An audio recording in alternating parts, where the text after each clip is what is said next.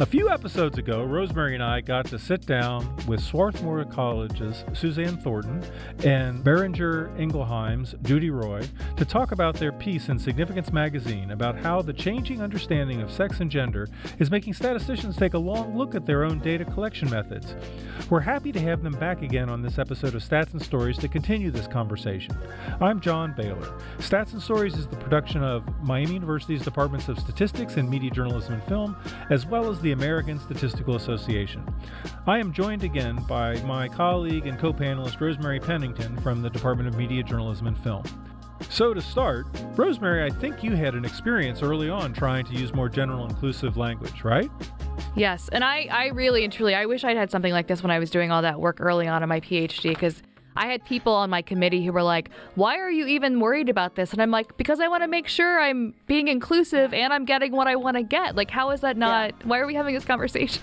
Oh, and yeah. I, I, wish I could build a time machine and go back 30 years to some of the intro stack classes that I yeah. taught, and also some that I and, and if you take it back a bit further, some that I took. Yeah. because I, you know, the understanding and, and kind of the conversation about this, it it just wasn't it, it wasn't on radar. Right. Yeah, I am so happy to have this opportunity to have this discussion with you and, and Dooti. And our goal, I think, is to, well, I can speak for myself. My goal is to speak to researchers, people who are aware of you know gender diversity and, and diversity in sexual characteristics and to provide helpful recommendations from the perspective of somebody whose job it is to make sense of data of observable information. And because i think there's plenty of interest but as Dooti mentioned there's this is just now kind of entering the stats conversation.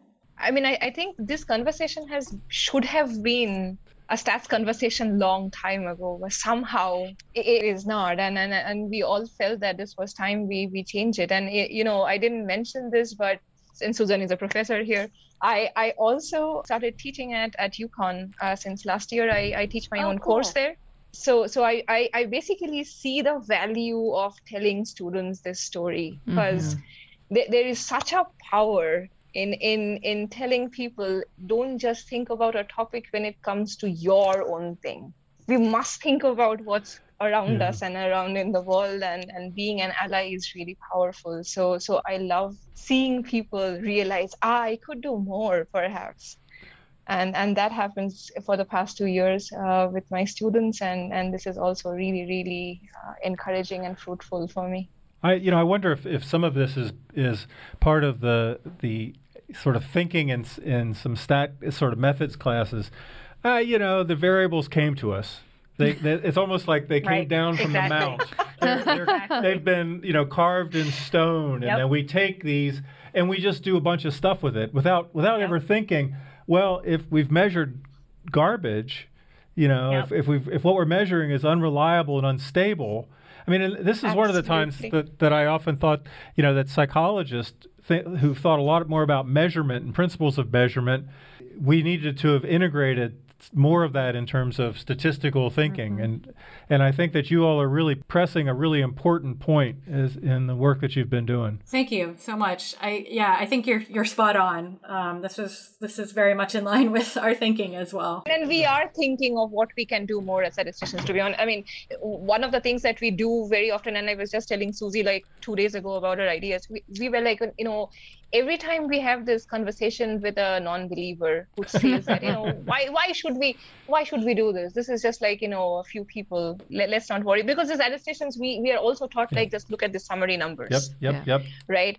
And and if, if the summary number is like 0.5 percent do we care the, the, the, the, problem is i think we as statisticians can do more with our simulation tools. Ah. Whenever we are looking at a problem we are always trying to simulate and show you the pros and cons but somehow someone has not done this yet for this yeah, topic. yeah. And, and there is also some power to that. Not to give away future research topics. Not to give away but but uh, but in general, it's like this this this just needs to be out there.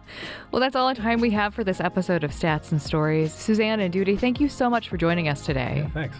Thank you guys Thank for you. having us. Stats and Stories is a partnership between Miami University's Departments of Statistics and Media, Journalism, and Film and the American Statistical Association. You can follow us on Twitter at Stats and Stories, Apple Podcast, or other places where you find podcasts. If you'd like to share your thoughts on the program, send your email to statsandstories at miamioh.edu or check us out at statsandstories.net. And be sure to listen for future editions of Stats and Stories, where we discuss the statistics behind the stories and the stories behind the statistics.